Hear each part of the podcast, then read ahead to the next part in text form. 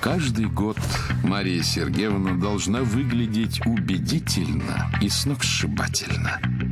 Быть другой, но оставаться собой. Ее нельзя не любить и ни с кем невозможно перепутать. Но ей давно хочется чего-то нового. Возможно, следователю Швецовой не хватает тайн. Или ей пора пустить пистолет в дело. Показать, наконец, на что способна женщина. Она может быть какой угодно. Невозможно угадать, какой именно. Ведь это будет юбилейный сезон. Это будут новые 20-е «Тайны следствия». Скоро на канале «Россия».